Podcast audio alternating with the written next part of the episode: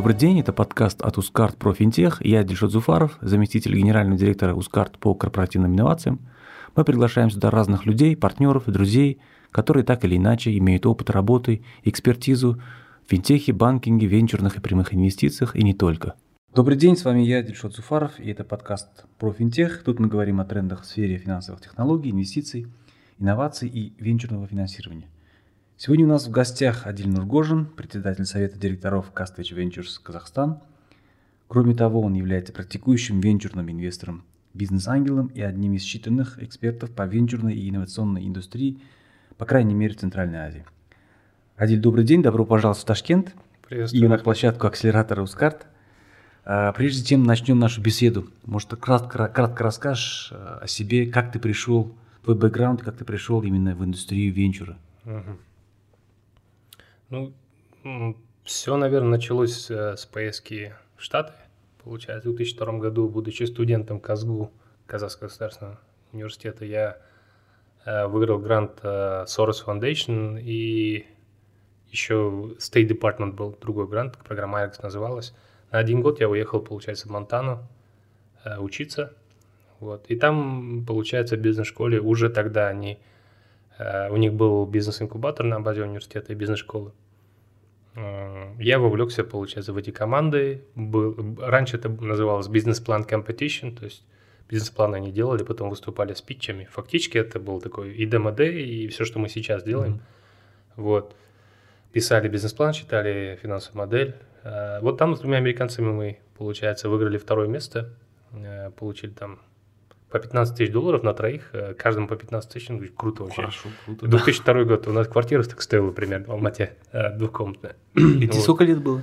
Мне было тогда 19, 19 лет. Ребят постарше меня были, они так снисходительно, э, как старшие товарищи меня просто в команду взяли. На самом деле я учился, тогда я не понимал, что происходило. Вот. Я сейчас понимаю, что это было важно тогда. Вот и с тех пор, получается, я так или иначе вокруг э, индустрии стартапов нахожусь. Я возвращался, ездил потом в Китай еще на год учился, потом опять вернулся и так далее, болтался. Сделал MBA в том же университете. На этот раз меня взяли на работу в этот же бизнес-инкубатор в качестве консультанта. Это в Китае? Нет, это уже MBA, я опять в Монтану уехал, а, в Штаты. Да. Там я уже полноценно теперь работал в качестве трекера-консультанта, и я работал со стартапами. Угу. Это уже 2005 год. Вот. Э, промежуток три года я занимался всякой, всяким другим бизнесом. Там, не в сфере? Не в сфере. Угу. От э, баранов до... У нас была компания, агентство VIP-сервис называлось. В прямом смысле баранов? В прямом смысле баранов. Мы в Кыргызстане закупали маленьких барашков, угу. готовили их на курбан. Угу. У друга был, ну, получается, под Челиком в Алмате был дяля. Угу. Ну вот стригли их, готовили угу. курбан. Он такой хороший толстый баран был к тому времени. Ну, много их было, получается. Э, было агентство VIP-сопровождения в аэропорту. В аэропорту есть один вход отдельный для агашек, которые любят отдельно ходить э, до трапа и так далее. Мы их обслуживали. Суть заключалась в том, что ну, там понарядней вход, есть э, там, кресло, телевизор, Bloomberg включен, у него любимые журналы, и он любит, например, Макаон 50. Угу. И он заходит до там, 5 минут до закрытия борта. Ник- никогда раньше не приезжает. До него приезжает делегация всяких помощников. И вы их обслуживали? Да, они приезжают, ты, главное, ему билет, все регистрируешь, багаж ушел, все, он приходит, у него традиция, он садится, выпивает свои 50, пролистал журнал, ему говорят 5 минут до закрытия борта, он только тогда поднимает свою пятую точку, идет, доходит до борта, и за это он платит деньги. Зато он не в толпе, он один сидит, а хорошо сидит. Вот, и не торопится, главное. Отлично. За это они платили деньги. Вот это сопровождение. И много было иностранцев, у меня английский позволял. Э, то же самое делали, но они по другим причинам. Это ты после инкубатора это, в Монтане? Это, это вот э, про, да, промежуток 2002 года до 2005 год. Угу. Э, много всяких. Сотового телефона, помнишь, мы тоже не занимались. Угу. Там покупали, продавали, что-то делали. Эти бараны там посередине, вот это агентство посередине. Все вот это происходило. Я не учился, в общем. На практике. А как, окей, как ты начал системно заниматься? Системно уже вот с 2005 года, когда я поступил на программу MBA, я уже официально работал на бизнес-школу в качестве консультанта-бизнес-тренера. Вот в этом инкубаторе два года. Это были мои прямые обязанности – готовить стартаперов фактически. Э, разные направленности были, например, мне был э, трек по биотек компании. Монтана большой производитель, э, получается, зерновых, как Казахстан. Угу. Очень большой производитель зерновых, всяких там от льна до чечевицы до всего. Вот.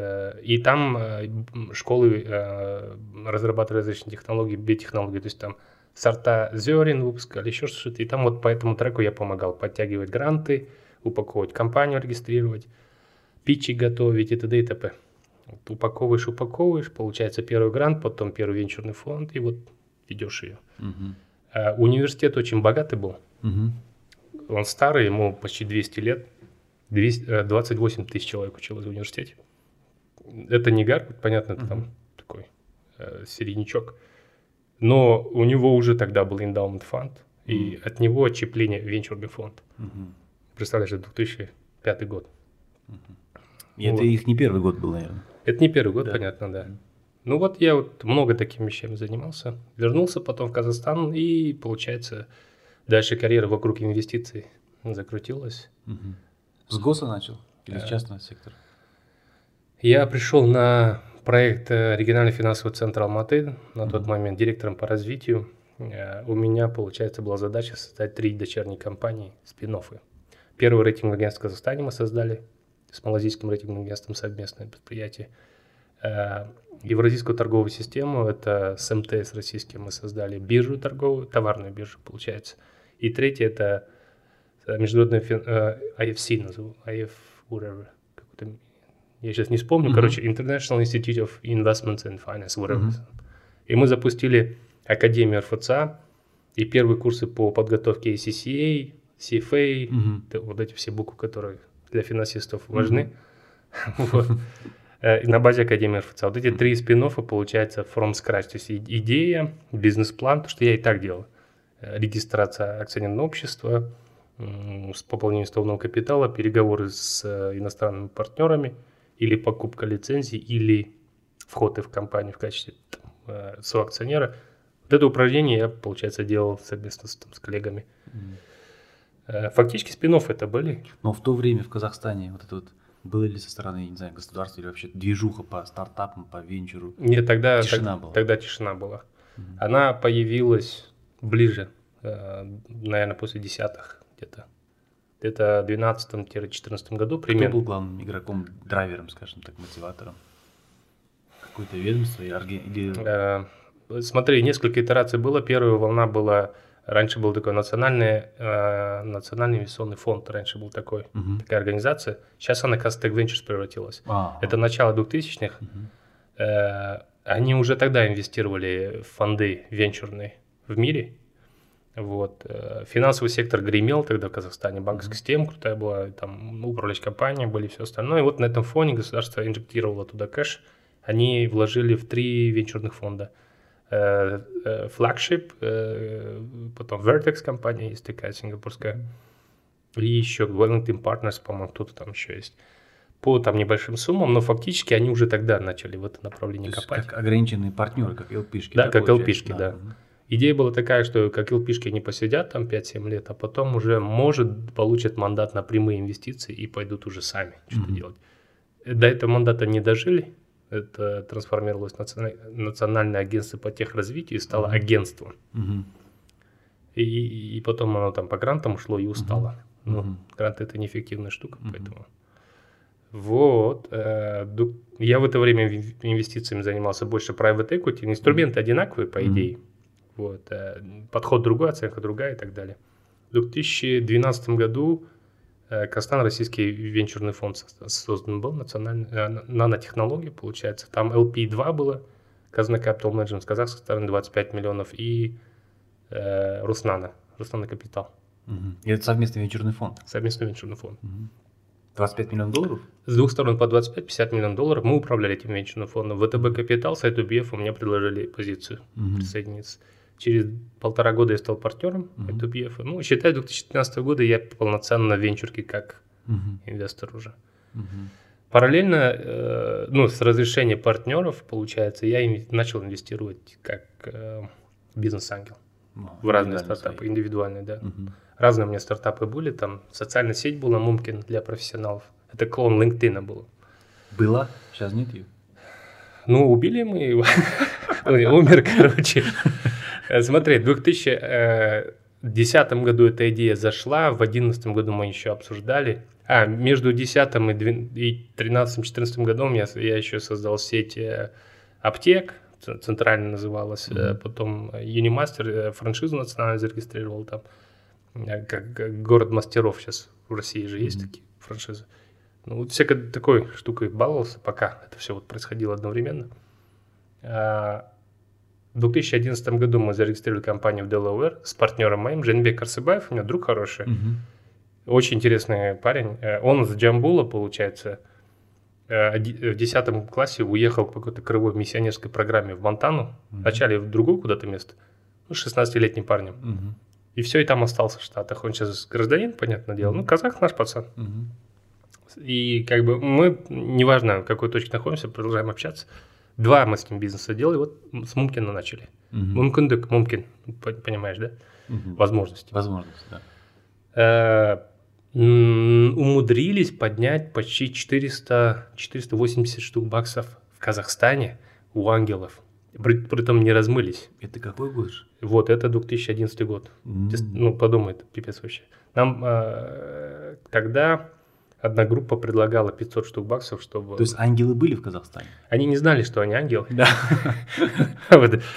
Да. Но денег дали. Ну, смотри, по 20 штук баксов там 7 человек дало. Э, Один дал 200 тысяч А долларов. Я ходил. Ну, вместе с Жанном мы везде были. Жанебек зовут, мы, везде были. Нам отказали 470 раз. Я в себе Казахстане? записал. В Казахстане, э, в Америке, он же в Америке, в Майами базировался, в России, нам везде отказали. Мы попали в Fast, Fastlane Ventures, мы попали э, к Оскару Хартману в, в Москве.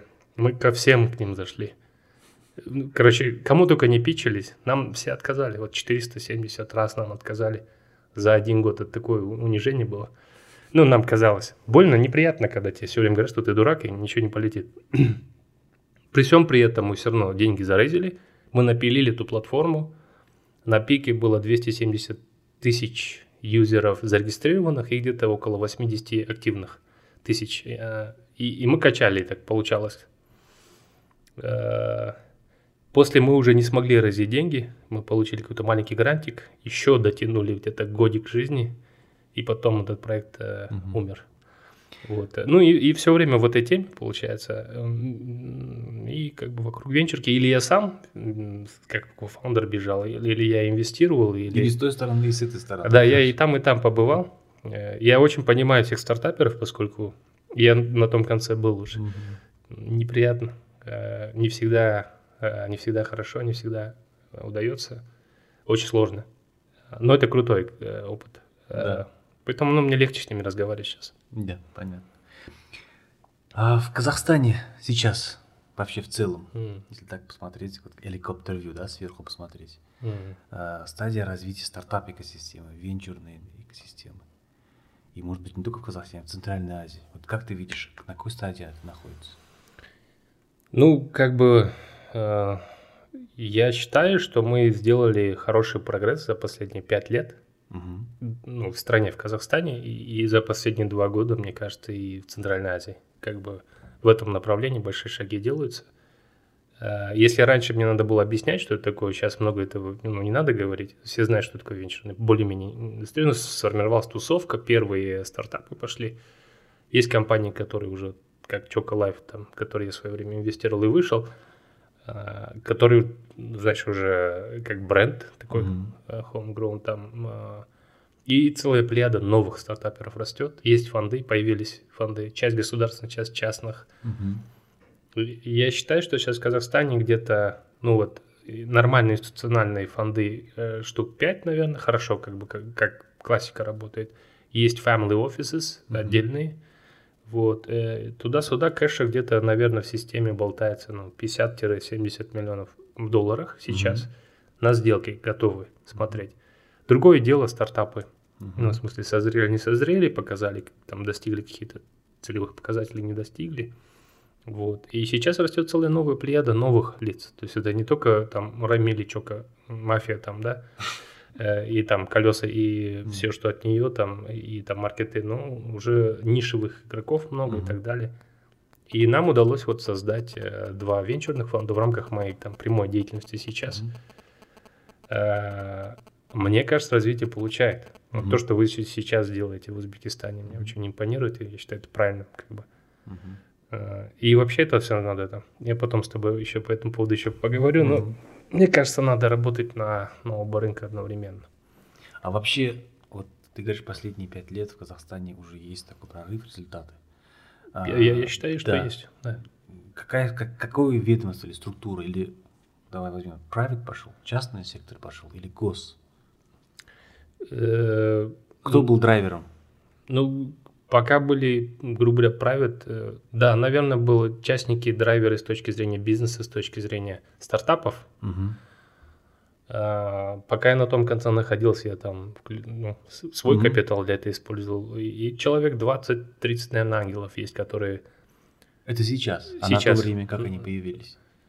а, ну, вот так, совместными сделками. Мгм. То есть, э, там Мурат Абдрахманов, например, уже известный, как бы, он, он очень активный ангел, один из, да, наверное, лидирующих сейчас на пространстве. Э, грубо говоря, он там за 3-4 месяца раньше зашел в чоку по чуть по ниже оценки. Там. Мгм. Я в пределах своих возможностей добавил туда денег. Мгм. Вот. Дальше появился Тимур Турлов. И вот э, ни Мурат, ни Тимур с тех пор не останавливались. По- Что радует. Да, что радует. И он, э, и Тимур, и Мурат активно инвестируют в компании. И продолжают, и тикеты у них растут. И... Они как бизнес-ангелы идут. Они как бизнес-ангелы идут. Вот не было институциональных игроков, а, а б не было таких игроков, которые помогли бы нас с другими рынками соединить. Потому что рынок Казахстана, он маленький. Мгм. Как крути, не крути, он маленький. С точки зрения населения, с точки зрения покупательской способности и так далее. Ну, в Узбекистане тоже он маленький. В целом. В целом, 34 в, миллиона. в целом, да. В целом, да. Поэтому надо это как единое пространство смотреть. Э, Я бы предпочел бы так на это смотреть, на центральноазиатский рынок целый. Вот. э, Так как этих, этих ин- институциональных игроков не было и не было переговорной позиции у частных инвесторов, э, мне сделали предложение там представительство от Батерек, Мгм. получается, управляющим директором, курировать это направление венчурка. Ну и СД возглавить Кастек Венчур. Вот через вот этот инструмент нам удалось уже на более высокий уровень подойти и там начать разговаривать с 500. Мы одновременно разговаривали с многими. С 500 стартапс ну, тоже нос воротят. Э, мы 500, э, где вообще Казахстан, что такое Узбекистан там, и так далее. Ну ничего, Сейчас они присутствуют, да, в Казахстане? Сейчас они присутствуют, более того, они закрывают сделки. Мгм. Денег там мы им дали, э, вот, ну, обусловили, всячески обусловили. Мгм. Должны быть казахские фаундеры, э, должна быть связь с Казахстаном прямая, там, и они должны инвестировать. Обязательно, если они не будут инвестировать, ну, мы тогда откажемся и денег не дадим. Мгм. Такая вот переговорка, видишь, она помогает все равно. И так как Байтерека такая здоровая организация, в которой денег много и Мгм. власти много, ну, соответственно, у нас как-то выравнивается. Мгм. Вот. То же самое упражнение с сингапурцами сделали. Мгм. На том конце партнер еще круче, там Тимосек партнер. Мгм. Тимосек государственный холдинг, который 350 ярдов в управлении. Это, это вся экономика Центральной Азии вместе взятая в одном фонде, получается, да? Они во всех сделках поучаствовали на азиатском континенте. Они в Алибабе акционеры, они в Tencent сидят, они в Грабе сидят, они... Вообще Мгм. любой, э, любая красивая сделка, они сидят там. 27% IRR делают. Это очень круто. Еще так э, sustainable, в смысле они из года в год это повторяют. С ними мы договорились, как два, э, получается, якорных инвестора зашли каждый по 10, и еще десятку э, частных инвесторов Сингапура ну, накинули на этот фонд. 30 миллионов фонд мы сформировали, сделали. Сейчас этот фонд самый активный, фактически делает всю погоду институционально в Казахстане. 23 сделки они уже сделали. Венчурные все. Венч, все венчурные сделки. Часть через акселерационную программу пошли по 50 тысяч на 20 компаний. Получается, миллион долларов зашло по прямой. Почему это важно? Поскольку, по- почему это важно? Потому что они фактически международную экспертизу заводят на рынок, Мгм. управляющие компании. Они работают в английском праве, которое для всех в мире комфортно, ну, вообще эта индустрия так работает. Mm-hmm. Они подтягивают менторов и экспертов, которые раскрывают какие-то определенные ниши на других растущих рынках.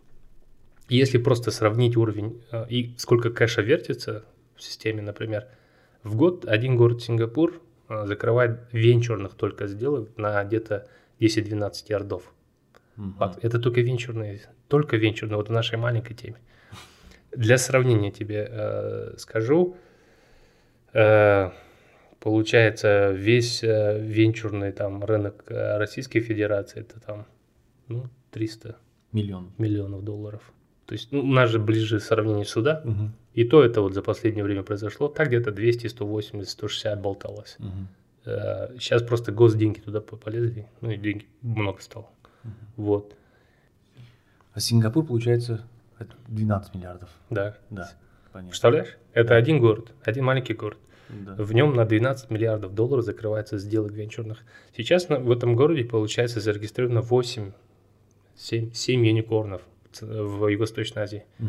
Это, э, получается, валюация, оценочная стоимость компании больше миллиарда долларов и выше. Ну, круто.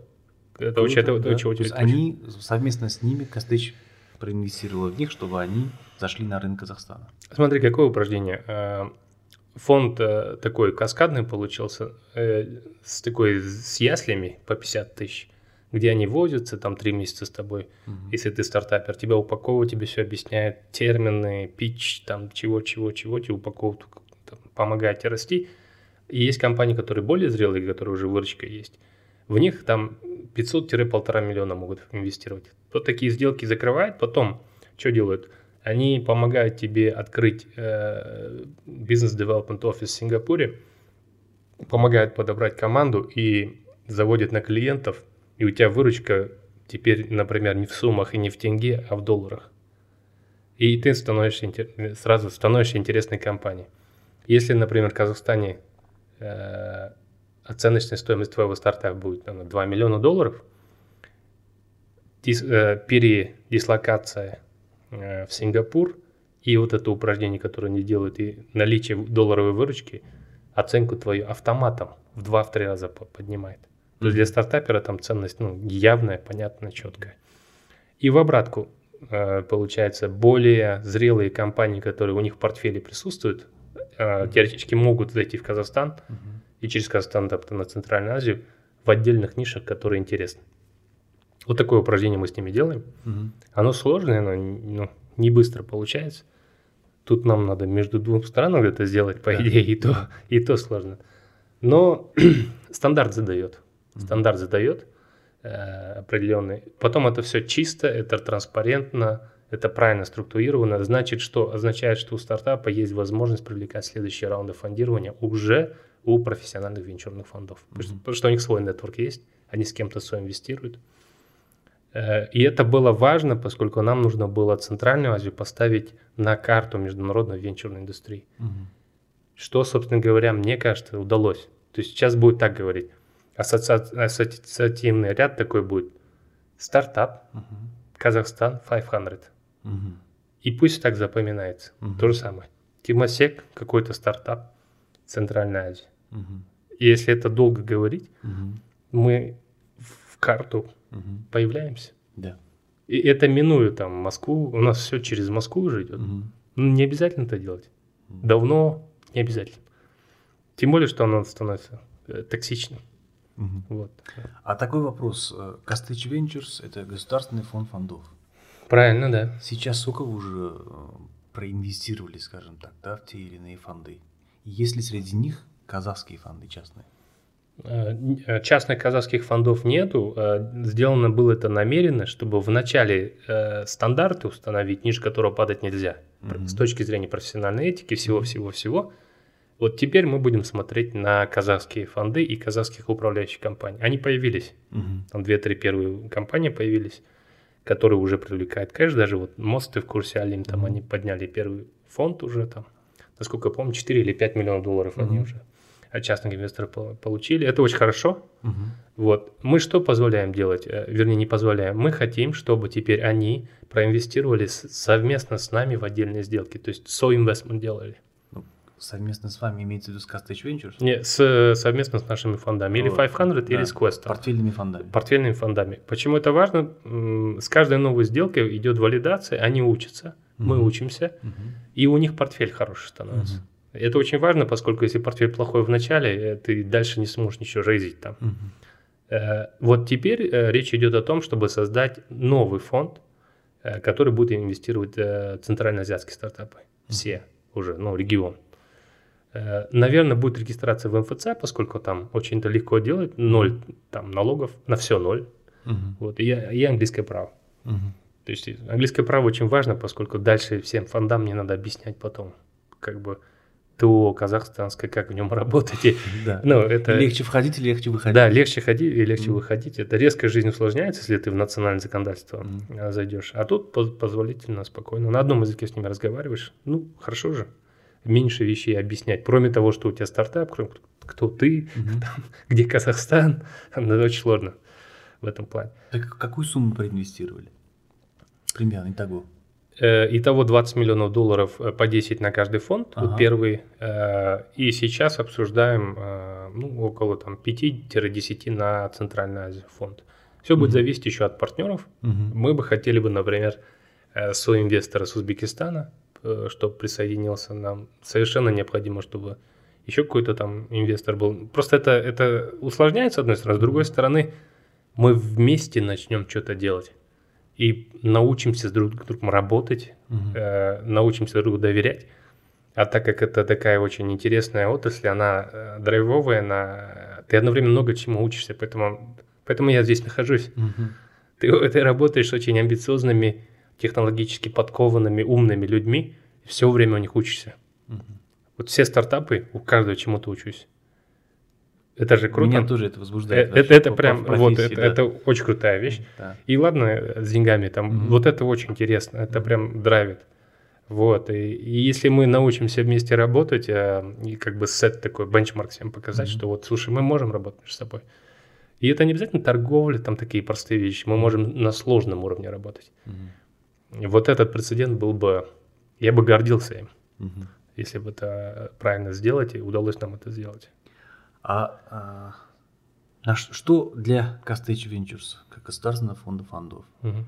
приоритет? Приоритет – это взращивание, чтобы на рынке появлялись частные фонды, или же на первом месте зарабатывать деньги?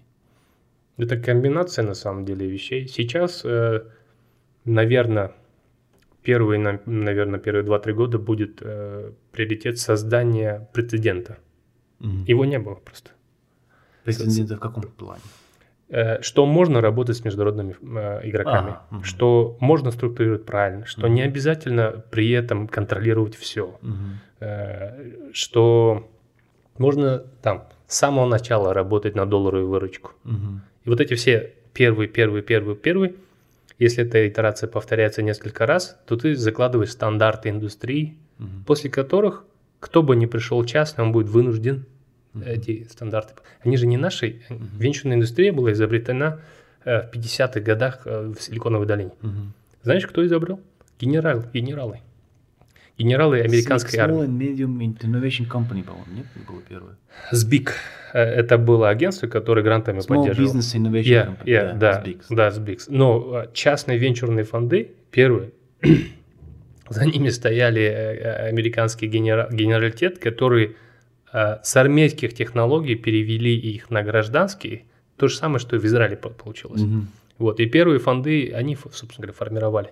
Вокруг. Они выступали там как управляющие или как э, инвесторы? Вот, как управляющие. Как управляющие. Как- ну, ага. ну, смотри, э, да, как управляющие. Частные деньги заходили, так как у них связи с государством были, государство тоже давало Мгм. деньги. И вот эта комбинация государства и частных сформировала, начала формировать целую маленькую индустрию. Мгм. Ну, потом частная побежала, потом пошли Silicon всякие. Э, Кремниевая долина же сформировалась из-за того, что э, самокондуктор начали производить, ну, чипы Да, начали да. производить, Intel и все-все-все. Мгм. После этого уже на это уже накладывался университет и та-та-та-та-та, история. Мгм. Вот. Ну, стандарты, это же не наши стандарты, они же глобальные. Мгм. Ну, поэтому их надо правильно с самого начала заложить, чтобы частники просто уже по лекалам Мгм. повторили то же самое. Вот теперь приоритет номер два э, не терять деньги. У нас нет, ну, у нас нет задачи там супер много заработать. Мы институт развития, мы Вот. развиваем отрасли. Мгм. Вот. Ну, терять деньги государства мы не можем. Соответственно, соответственно, мы будем А треб- как в венчуре Э, можно гарантировать, что не потеряешь деньги? а, через э, правильное управление портфелем, через Диверсификация, диверсификация, да, Ну, Там а, тоже же есть риски своего рода. Да, через правильный выбор управляющей компании с Мгм. трек-рекордом, э, через э, уход на другие рынки и другую валюацию Мгм. получать, через долларовую выручку и так далее, и так далее. То есть, если мы, например, проинвестируем там в 20 казахских стартапов, они будут пытаться здесь у нас зарабатывать тенге и никогда не получат нормальную валюацию, ну и что? Ну, ну, точно потеряем деньги. Если э, хотя бы из этих 10 удастся двум компаниям приземлиться в Сингапур и через три года получить оценку 50 долларов, э, 50 миллионов долларов, у нас там доля, да, Мгм. то мы за счет этих двух компаний, собственно говоря, фонд этот закроем. Вот идея такая. Вот. А так как у нас еще несколько будет фондов, Мгм. и это портфель, портфели, Мгм. портфель, портфели, я рассчитываю, что мы вернем деньги. А насколько, а, скажем так, государство а, понимает, чем вы занимаетесь, в плане того, что, ну, есть э, вот э, истории с российской венчурной компанией, Да. уголовные дела Да, там и так да. далее. Понятно, что силовые органы, они в не сильно Да, они- разбираются, да. для них государственные деньги, бюджетные Да. деньги, это, это свято. Э, Смотри, здесь несколько моментов. А, Ну, во-первых, эти деньги не прямо из бюджета, это чистая прибыль батарейка, грубо говоря. А, Да, это, ну, есть разница. Акционерное общество, Мгм. закон об акционерном обществе, Мгм. ты можешь зарабатывать деньги, если чистая прибыль есть, ты можешь Мгм. их тратить. Во-вторых, это целевые деньги. мгм, Они покрашены именно целевка в создании венчурных фондов. мгм, То есть, ну, это ожидаемо, и оно все везде прошито. В стратегиях, документах, везде. Э, В-третьих, мы э, избегаем вот эту коррупционную составляющую через э, два э, инструмента. Это английское право и правильное структурирование. Первое. Второе, независимую, получается, инвестиционную управляющую компанию. мгм, Если это будут, грубо говоря, чиновники по прямой там мгм. инвестировать, все коррупционные факторы сразу стреляют, все риски сразу, э, и сразу много вопросов оттуда. Э, У нас были такие итерации, НИФ, э, НИ- э, Национальный инвестиционный фонд, который в самом начале делал, его проверяли тоже. Э, но ничего не нашли и не смогли там ничего сделать. Мгм. Неприятно, неинтересно, ну, плохо все это. Э, На удивление, я интересно скажу, да, вот смотри, в тех фондах, которых они тогда проинвестировали в 2006 году, э, мы вышли, в прошлом году мы вышли с двух сделок, там Мгм. 3-4 миллиона долларов мы вернули с тех фондов и Мгм. сюда вот Костек получили. То есть цикл же он долгий. Мгм. Фонд, если, если маленький фонд 4 плюс 4, Мгм. 4 года инвестируешь, 4 собираешь. Если большой 5 плюс 5 Мгм. получается. И считай, еще по году там можно добавлять. Поэтому э, и потом в масштабах страны или в масштабах ну, Байтерека Мгм. 20 миллионов долларов ерунда, когда у тебя такие проекты на 200, на 300, на 500 миллионов долларов проходят, там, в Банке развития Казахстана или еще что Мгм. В портфеле, опять же, смотреть, это мы э, на отдельные мероприятия тратим 50 миллионов долларов. Да, да, есть такое. Ну, мы, ты говоришь, мы это Казахстан или Азия? Да, извиняюсь. Э, Например, было день рождения Астаны, э, 20-летие Астаны. Э, И там прошла, в прессе прошла сумма 20 миллиардов тенге, по тому курсу это Мгм. 50 миллионов баксов. Мгм. Слушай, на 50 миллионов баксов я сделал бы 5 фондов. Это, Знаешь, вот я тоже когда... Так это жалко, ну вот тут Я мне жалко-жалко было. Я тоже, когда вот слышу в новостях, туда-то там такие деньги, туда-то такие деньги, вот всегда вот у меня сравнение идет с фаном. Блин, можно же было столько-то стартапов, да, со средним чеком там, Да. 10 тысяч так проинвестировать Да. на эти деньги, Да, да? да, да. А, вот тоже такую ассоциацию меня всегда с этим. Ну вот видишь, а если это делать там, например, каскадно, ну дай 10 тысяч, а там, если воронка достаточно широкая, а вот почему мы говорим за центральноазиатский рынок, нам выгодно в Центральной Азии расширять воронку очень сильно, потому что выборка позволяет э, усложнить конкуренцию э, и найти хорошие команды, и хороших фаундеров, и хороших компаний. Если мы будем только смотреть на наши рынки, мы не найдем хороших фаундеров и хороших компаний, на которых можно зарабатывать деньги. Поэтому эти сделки должны быть транснациональными, ну, минимум, ну, Мгм. там, грубо говоря, вы будете инвестировать в наши компании, там, которые первые чеки получили, и в обратку. Если здесь что-то надыбаете, и у вас там первый портфель пойдет, среди них есть чемпионы, они появятся. Мгм. Более зрелые, э, какие-то ниши уже заработали, там. Почему нет? Почему мы туда не будем там инвестировать? Все.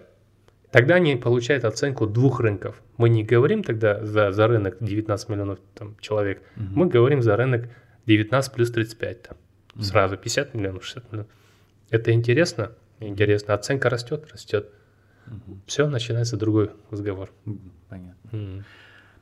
Насколько важно, как ты думаешь, сейчас да, актуально стоит вопрос, особенно в стартап-индустрии, потому что вот да, со многими стартапами разговариваешь, они в первую очередь смотрят, когда, когда задаешь вопрос, планируете ли масштабировать, М. он говорит, Казахстан, да, Казахстан, потом Россия.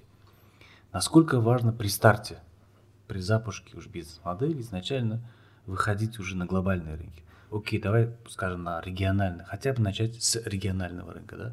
И насколько важно, чтобы экосистемы Центральной Азии, они объединялись, и венчурные, и стартап-экосистемы и так далее. И Мгм. что это даст, как ты думаешь? Это очень важно.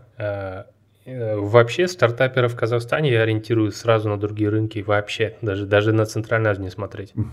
Я им говорю так, э, вы Центральную Азию бонусом получите. Мгм. Научитесь зарабатывать в Китае или в России хотя бы. Мгм. Так, если ты в Москве зарабатываешь, ну слушай, ты здесь научишься зарабатывать, Мгм. да, сможешь. Да, Нюансы есть, но если продукт крутой, у тебя выручка не в суммах, не в тенге, хотя бы в евро, в динарах, в чем-то таком, которое не девальвируется, наверняка ты что-то можешь там сделать дома потом. То есть твой посыл старт глобал. Я э, Day One Global. То есть Day One Global надо заходить на ниши, которые э, потенциально говорят о рынке там миллиарды выше.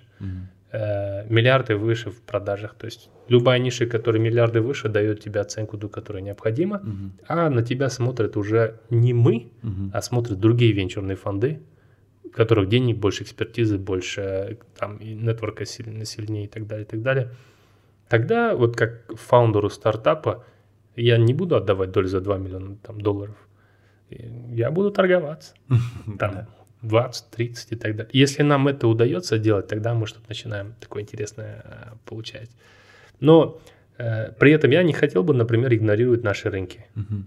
Да? И если есть ниши, в которых специфичны наши ниши, то есть базары, например, Мгм. это же только наша тема. Ну, в том виде, в котором у нас базары работают. Мгм.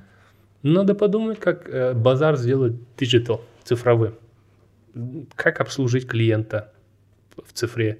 Вот, ну, Kaspi, например, удалось э, в базары зайти. Знаешь, что самое интересное? Они умудрились транзакции базарные, которые вот Кэш-кэш. кэш-кэш Мгм. перевести в Kaspi. Каким образом? Интересно очень. Как раз таки вот Э, финтех, финтех. Вот они хакнули вот эту историю, без, причем без посттерминалов, без дополнительной инфраструктуры, бла-бла-бла, бла-бла, переводами в начале, peer-to-peer. Ты мне, я тебе через э, телефон э, мобильный.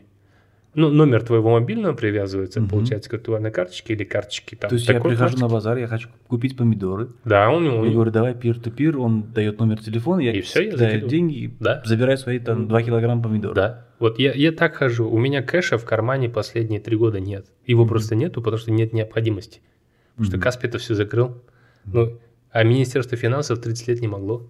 И налоговый комитет не мог. Это MFS, MFS, да, получается? Да. Mobile Financial Service. Я mobile financial Чисто service. peer-to-peer. Я Но у peer-to-peer. нас тоже это работает. Но, По- но Вот. здесь же есть обратная Есть, сторона. есть. Налоговая, налоговая вдруг посмотрела, что большой, э, большой поток денег обеляться начинает. Они говорят, а ну-ка, давайте платить с этого налоги. Минуточку, вы что-то сделали полезное за это время? Мгм. Нет.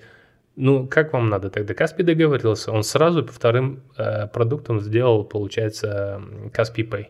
Мгм. Тоже без посттерминалов, QR-кодом. Но теперь с этого платят налоги. Э, Как бы э, 3% по ЧП, там, ну, минимально. QR-код. Карточку со кармана не- нет, нет, Нет, нет у, него, у него смартфон, у меня смартфон. Мгм. Он мне дает QR-код, я его сканирую, отправлять payment to, ушел, все.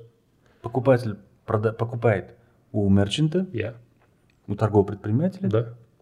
Телефон, телефон. Телефон, телефон. Карточки не используют. Нет, карточки нет. И это Это все так, насколько мейнстрим, насколько это массово зашло. Это массово. Это это, массово. это все, это уже, это... Теперь, смотри, теперь это идет отдельным потоком на балансе в Каспии, который можно налогом облагать. И, и те, у которых, например, кредитной истории не было, и те, у которых транзакционной истории не было в банках, люди, которые всегда в кэше на базаре работали, угу. all of a sudden получает историю. А, настолько мерчанты, торговые точки, да, они охотно пошли на Очень это. легко, потому ну, что... Тут, раньше... Смотри, тут есть налог, да, да, ну лучше платить налог э, и, и иметь возможность э, банковской истории, когда ты теперь можешь кредитоваться. Угу. Теперь ты оборотку можешь кредитовать. Угу. Раньше ты не мог, ты должен был у тети Розы пойти попросить в долг. Угу. Тетя Роза тебя знает 20 лет, и папа твоего знает, угу. поэтому тебе чуть-чуть даст. Угу.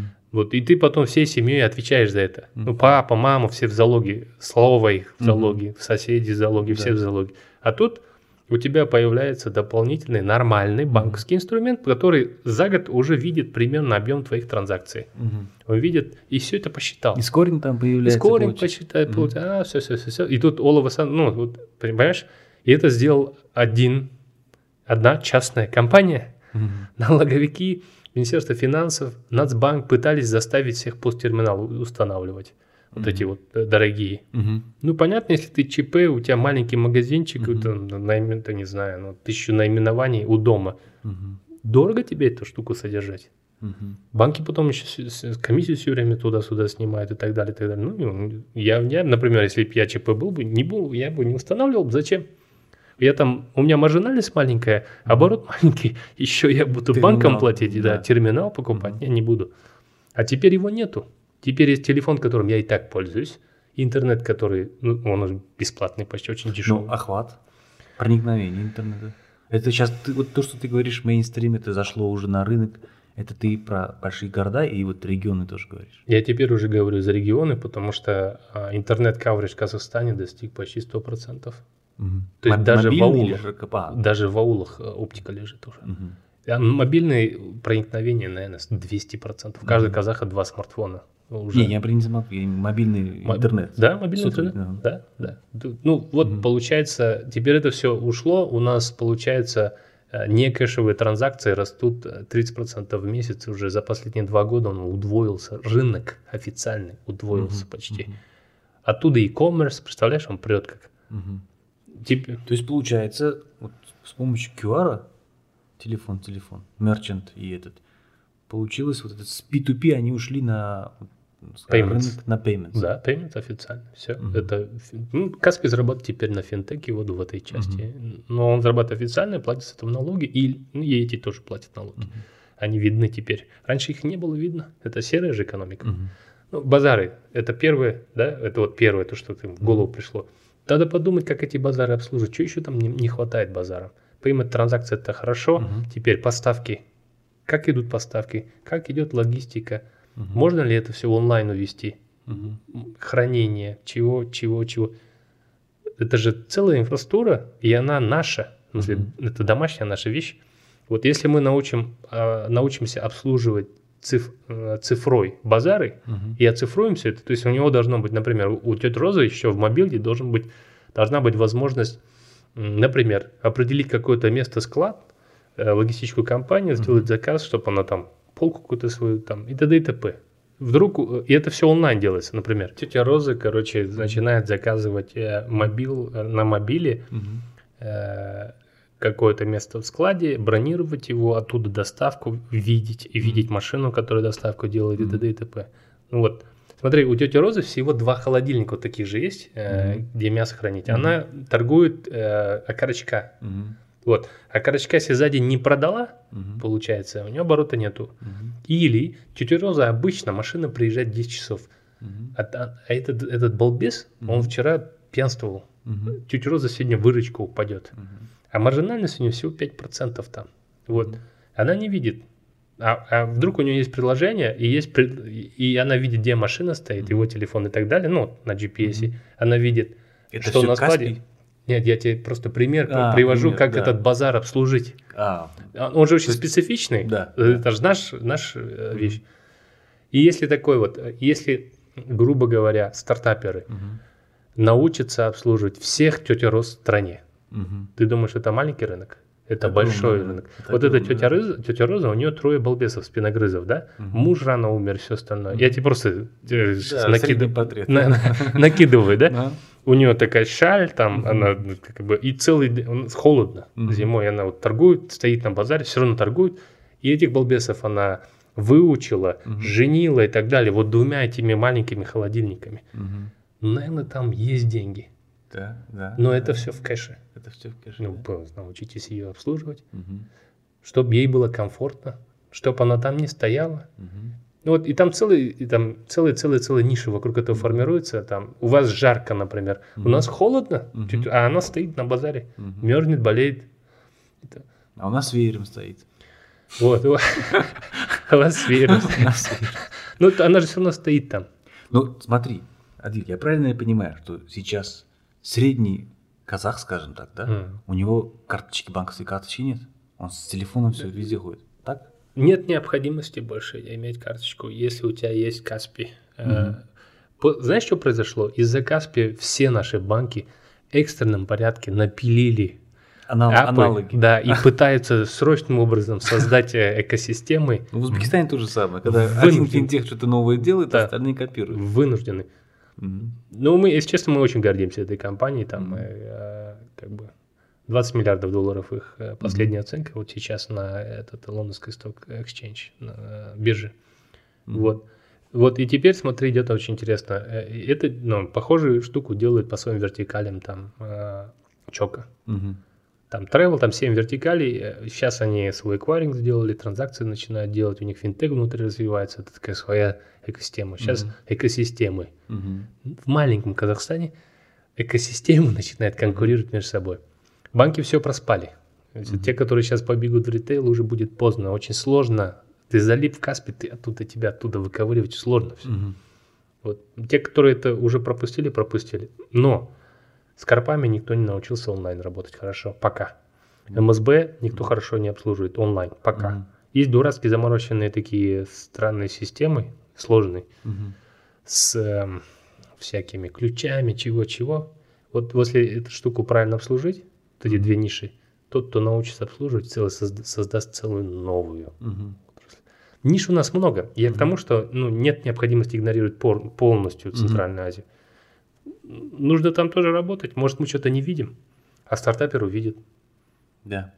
Вообще, как ты видишь, раз уже мы сейчас говорим о банкинге, о финтехе, будущее банкинга финтеха, который глобальное, да, и на зарубежных рынках и вот в Центральной Азии, Мгм. это будет одинаковый тренд, и кто будет там большим игроком, кто вперед пойдет, кто будет доминировать в финтехе или банке, или же они научатся все-таки как-то кооперироваться между собой.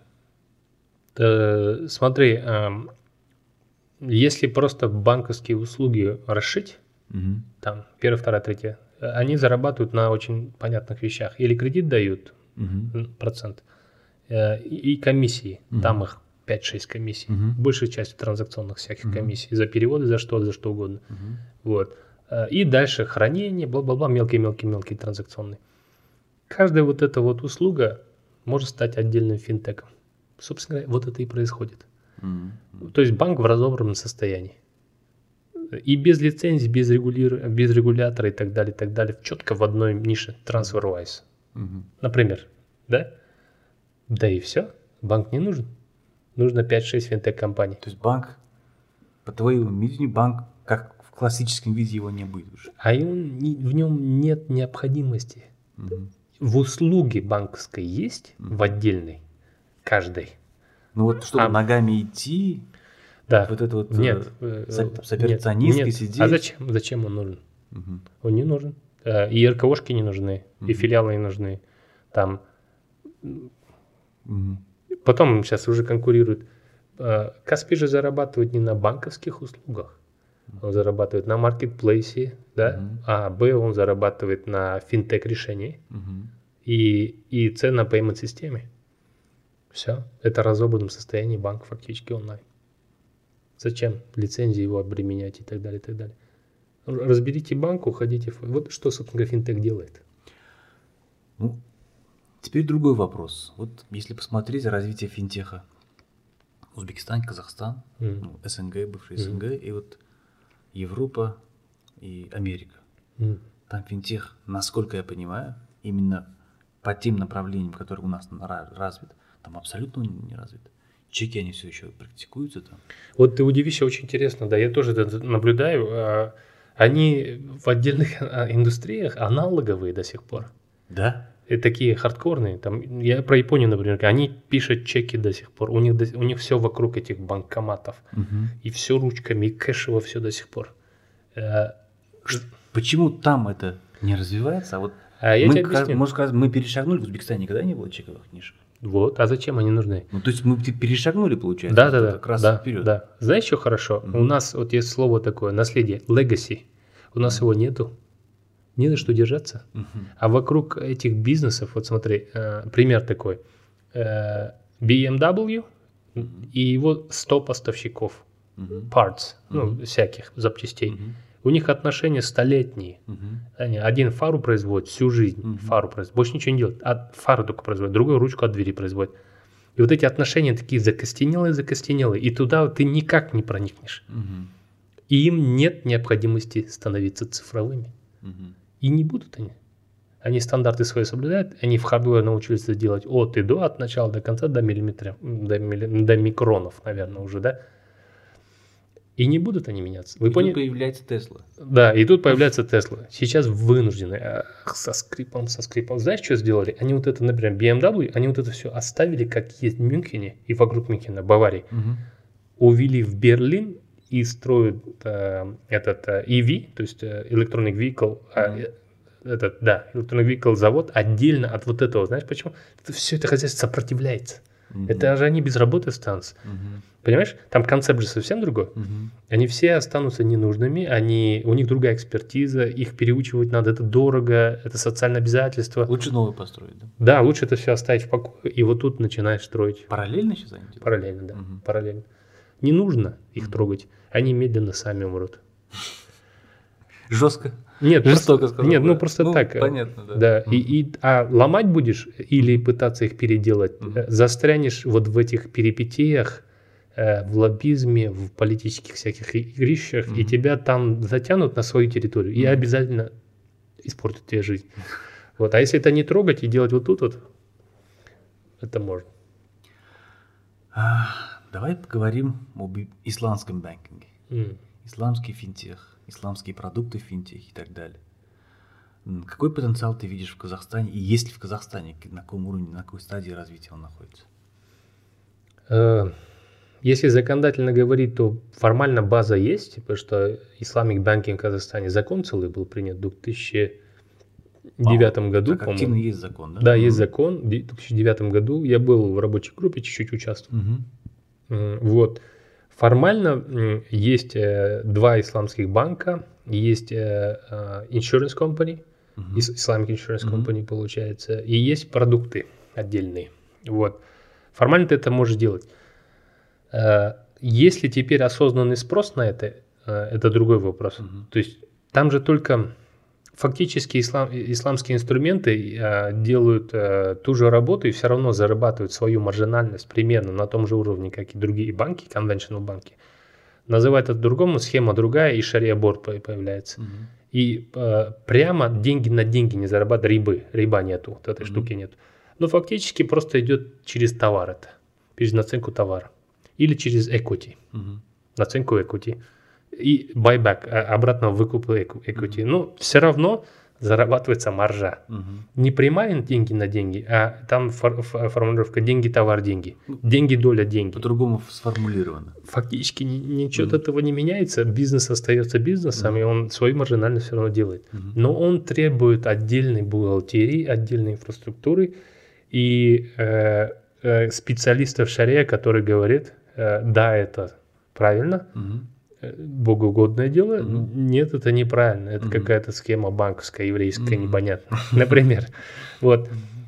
Из-за того, что оно требует отдельную целой инфраструктуры, Мгм. э, застопорилось его развитие э, в нашем, в нашей стране, в Казахстане. Меж, меж тем, отдельный инструмент развивается, там, например, Малайзия лидирует в этом, они только сукуков на 100 миллиардов долларов выпускают на бурса Малайзии, на бирже. Мгм. Вот. Сукук – это долговые mm-hmm. инструменты, да, облигационные, фактически облигации. У них есть отдельный рейтинг агентств, который только их рейтингует. Uh-huh. У них есть этот шария борт, он здоровый, там чего. У них целый институт есть исламского финансирования, который готовит этих специалистов. Uh-huh. То есть, понимаешь, они целую инфраструктуру создали uh-huh. вокруг этого. И они опережают uh-huh. э, все арабские страны в этом. Перспектива? Есть перспектива. Должен быть у человека выбор. Если он верующий, uh-huh. и если он не хочет так фондироваться, у него должен быть выбор фондироваться вот таким образом. Uh-huh. Когда он у нас будет? Когда будет требование клиента, когда будет спрос на эти продукты. В Казахстане нет такого спроса, получается. Нет, в Казахстане такого спроса нет. То есть был бы спрос, был бы предложили бы, да, уже Он есть нишевый. Mm-hmm. Там, например, Аль-Хиляль банк активно этот там нишу осваивает mm-hmm. и использует. Э, есть отдельные игроки, которые там пытаются как э, безлицензионные какие-то вещи транзакционные uh-huh. делать. Uh-huh. Вот есть МКОшка даже какая-то по, по похожей схеме работает. Uh-huh. Он на таком. Для бизнеса это, это никак ничего не влияет, это на ценностном уровне. Твой uh-huh. выбор как бизнесмена. Ты хочешь так получить деньги или так? Фактически ты все равно эту маржу заплатишь банку. Uh-huh. Банк все равно свои деньги заработает, будь то исламским банком или простым банком. Uh-huh. Разницы нет. Да, понятно. Вопрос касается... Давай вернемся к венчурной индустрии. Mm-hmm. Есть ли стратегия развития венчурной индустрии в Казахстане и на чем она основывается?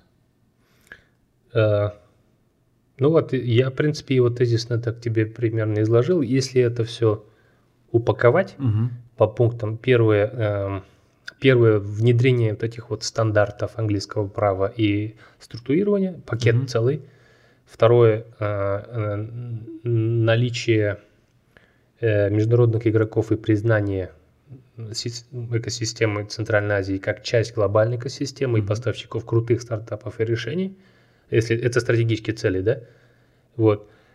И третье, государство лидирует и setting the benchmark делает, бенчмарк устанавливает.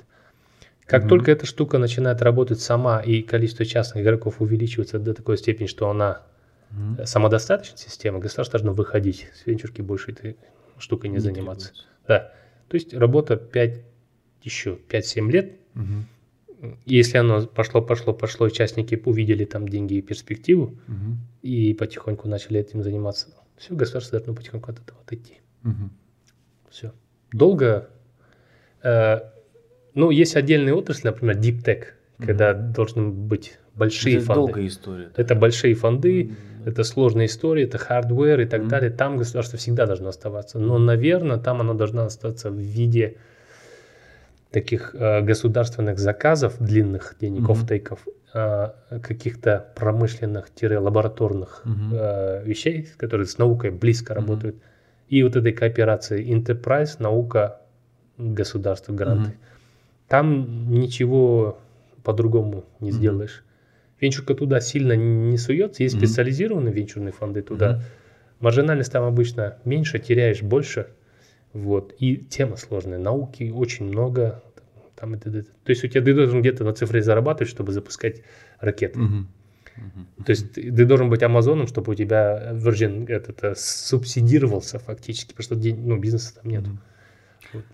А вопрос касательно тебе роли государства. Без без государственной роли, без ее вовлечения. Mm-hmm. А, вообще инновационная экономика или венчурная индустрия, она имеет право жить, она сможет развиваться. Она сможет развиваться, она, наверное, естественно, образом, как сорняк прорастет, но мы потеряем время и, наверное, какие-то конкурентные преимущества. Мы людей потеряем, они уедут. Угу. Просто все стартаперы сорвутся, все инженеры сорвутся, первым делом уедут в Москву и угу. дальше потом куда-нибудь сиганут. Угу. Если мы не будем это делать сейчас и пытаться якорить и делать темы дома, угу. и чтобы а, эта среда формировалась, потому что ты, ты, ты денег дал, ему нет необходимости куда-то убегать сейчас, у него есть там пробег 12-18 месяцев здесь. mm Пока он это делает, вокруг него целая инфраструктура возникает, транзакционные отношения, фаундеры там э, это, нанимают людей, с семьями обрастает, чего-чего, он остается в Ташкенте. mm не сможет он уехать. Он женился уже за это время. Например. Понимаешь? Вот для этого государства, чтобы утечки мозгов не было, утечки технологий не было, утечки Э, просто большие рынки имеют обыкновение как магнит затягивать все на себя. И так. Вот. Мы же должны пытаться как-то это все дома хоть чуть-чуть оставить, э, чтобы мы можем сопротивляться этому чуть-чуть. Мгм. Мы не можем полностью, потому что мир открыт, он глобальный. Вот. И вопрос в языке, то есть если ребята знают английский язык, как ты его удержишь? Мгм. Там он, он, он прогер, он крутой, он знает, что он крутой, он зарабатывает деньги уже, то очень сложно человека удержать, если он решил уехать. Мгм. Но можно обязать его и можно завязать его в от- отношения денежные. Это другие обязательства, он будет их исполнять, я буду исполнять, он будет исполнять. И потихоньку-потихоньку надеюсь, что это поможет среду эту сохранить, Мгм. чуть-чуть приумножить и какую-то экосистему создать Мгм. э, здесь, в Центральной Азии. И поэтому я говорю, мы, мы должны между собой все это завязать. Мгм. Попробуй потом оторви это. Куда начали, да? Да, Куда да, да, да. Надо, чтобы вот так. Мгм. Да, да. Тогда еще сложнее. Представляешь, у меня бизнес прет в Узбекистане, в Казахстане. Слушай, а надо мне? У меня вопрос возникает. Я- Слушай, я так зарабатываю. Ну, канагат, слово есть у казахов. Ну, не буду я ярдовым. Буду 100 миллионной компанией. Мгм. Может быть, мне этого достаточно? Мгм. Не знаю, я сейчас просто тебе закидываю. Это, конечно, плохо, потому что амбиции как-то притупляются. Но вместе с тем он воспитает целую плеяду ребят, которые, наверное, его переплюнут там. Еще что-то будет. Все равно, как бы, такая, такая штука.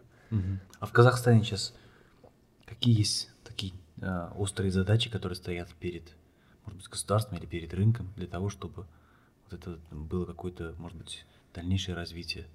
И так я развитие понимаю, но какие-то, может быть, есть задачи, которые стоят или проблемы, не знаю. Подготовка кадров – это то, что может государство делать и должно делать.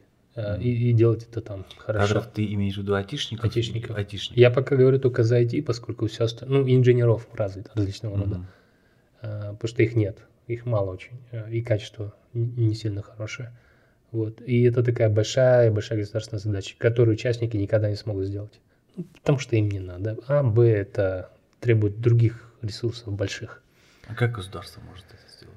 Ну, вот то, что сейчас делает, например, э, в, Астане через Астана Хаб, через э, МФЦ, создание вот этих благоприятных условий, ограждение их от на- налоговых, там, да- дать налоговые преференции. Туда же посадили там две школы, IT Астана, э, школу, IT, А- университет с одного конца, с другого конца этот Алем школу, да, э, как Иколь 71 Да, по 42. модели, да, 42, извиняюсь. Ну вот, вот это надо делать, Мгм. и оно пытается это делать. Насколько успешно, увидим через 3-5 лет. Мгм. Сейчас рано говорить. Э, Не делать невозможно не делать. То есть тут, как, знаешь, конкуренция юрисдикции идет, конкуренция э, с ТНК идет.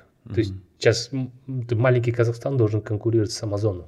Пример. Ну вот, вот это, вот Мгм. это надо так смотреть. Типа, мы не с Германией конкурируем, не с Россией. Мгм. Мы конкурируем с Амазоном за мозги. Там, например, с Фейсбуком и так далее. А те наднациональные структуры, которые на все влияют уже. Это такие серьезные штуки, которые м, очень сложные. Э, И если этого не делать, тогда у нас э, вымывание все время будет капитала людского.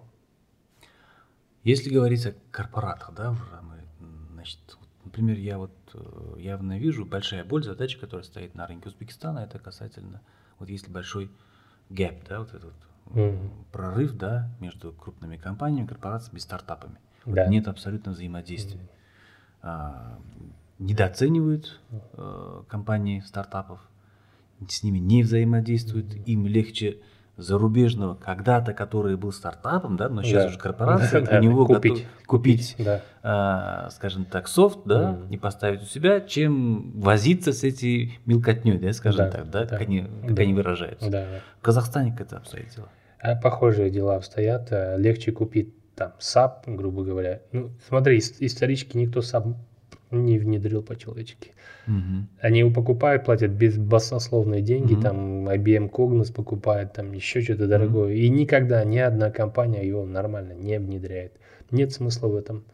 Есть смысл э, или допилить, или, или дать там нашим, которые эту нишу закрывают там, и так далее. И в 10, 20, 40 раз дешевле. А, и, и вот так надо конкурировать с этими большими корпорациями, с софтверами. А, там, то есть мы железо производить-то никогда не будем. Мы же это все проиграли уже давно гонку. Мгм. Но в софте еще побороться можно. Мгм. Можно- Есть шанс, да? Есть, есть Мгм. шансы, и можно соптимизировать, и можно предложить решения, которые будут ну, минимум такие же. Знаешь, проблема с этими большими в чем? Как мы их отсеиваем. Мгм. Хорошо SAP или там хорошо IBM, а техсопровождение есть специалисты? Мгм. Ну, На, на местном. Да, да, вот вопрос. да, сразу задаешь вопрос. Есть Мгм. специалисты? Нету специалистов. А тогда зачем вы туда идете, Мгм. например? То есть ты имеешь в виду на местном рынке а, именно нету специалистов, Да. которые будут саппорт делать тот же самый там SAP, не знаю. Да, Oracle. если я сейчас как заказчик тебе говорю, например, в Байтереке, я буду эти вопросы задавать любому игроку, интегратору, который мне предлагает, например, сложные решения типа IBM Cognos. Мгм. А я знаю, что у меня нет такого бизнеса для Мгм. того, чтобы внедрять IBM Cognos. Или там Colver, или еще что-то такое сложное, дурацкое, на которое тебя как на иглу подсаживают. Мгм.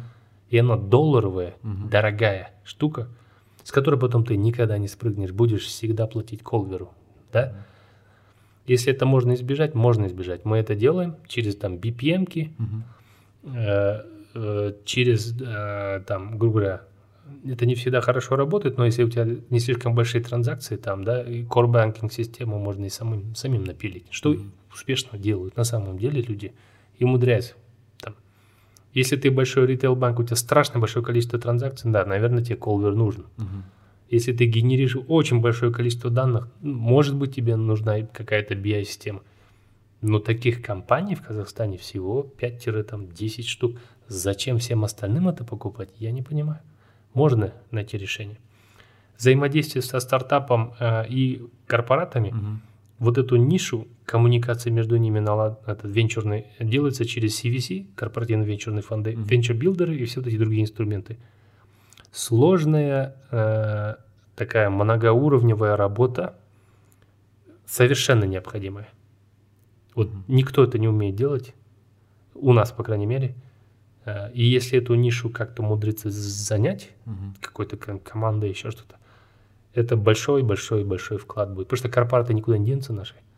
И наша структура экономики никуда не денется. Мгм. Ни у вас, ни у нас. Мгм. Поэтому эту, если нишу как-то научиться по работать... сути, для корпорату ему легче, дешевле, скажем так, да, он может, окей, заплатить большую сумму, там, где это жизненно необходимо, он не заплатит эту сумму, Да. эту сумму. Да. Но есть у него какой-то, а, значит, он видит, окей, через пару лет вот эта вот ниша, она будет актуальная на рынке, тут есть стартап, который выходит, давай я сейчас каким-то маленьким чеком зайду в него, Мгм. через корпоративный венчурный Мгм. фонд CVC, да, Мгм. зайду в него, он будет моим портфелем, он будет, я буду помогать ему взращивать, Мгм. он будет и меня обслуживать, Мгм.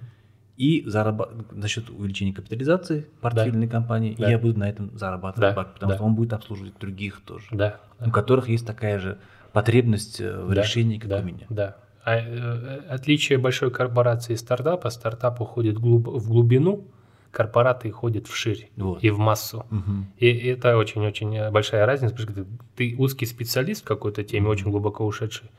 Э, Тебя вот ровно для этого и будут использовать, и Мгм. это ниша, в которой стартап должен сконцентрироваться. Мгм. Тогда, тогда есть шансы того, что мы там что-то сделаем между ними, какие-то транзакционные отношения Мгм. через заказ, Мгм. офтейк долгосрочный в идеале, Мгм. там через капитализацию, Мгм. вот, и можно это взаимодействие наладить. Мгм. Последний вопрос. Как ты видишь ну, со стороны М. из Казахстана, скажем так, да, развитие экосистемы, IT-экосистемы, стартап-экосистемы, венчурной, инновационной экосистемы в Узбекистане? Я знаю, что ты там а, актуально, то есть э, смотришь э, периодически новости, следишь, что у нас происходит и так далее. Как ты видишь, чего не хватает, что есть, какие задачи, какие есть, может быть, э, на, на что нам больше обращать внимание в Узбекистане? А, Ну, во-первых, я хочу сказать, что движения позитивные в этом направлении уже идут. Мгм. И все правильные сигналы как бы с рынка исходят. Что нужно? Нужны сделки, нужны примеры.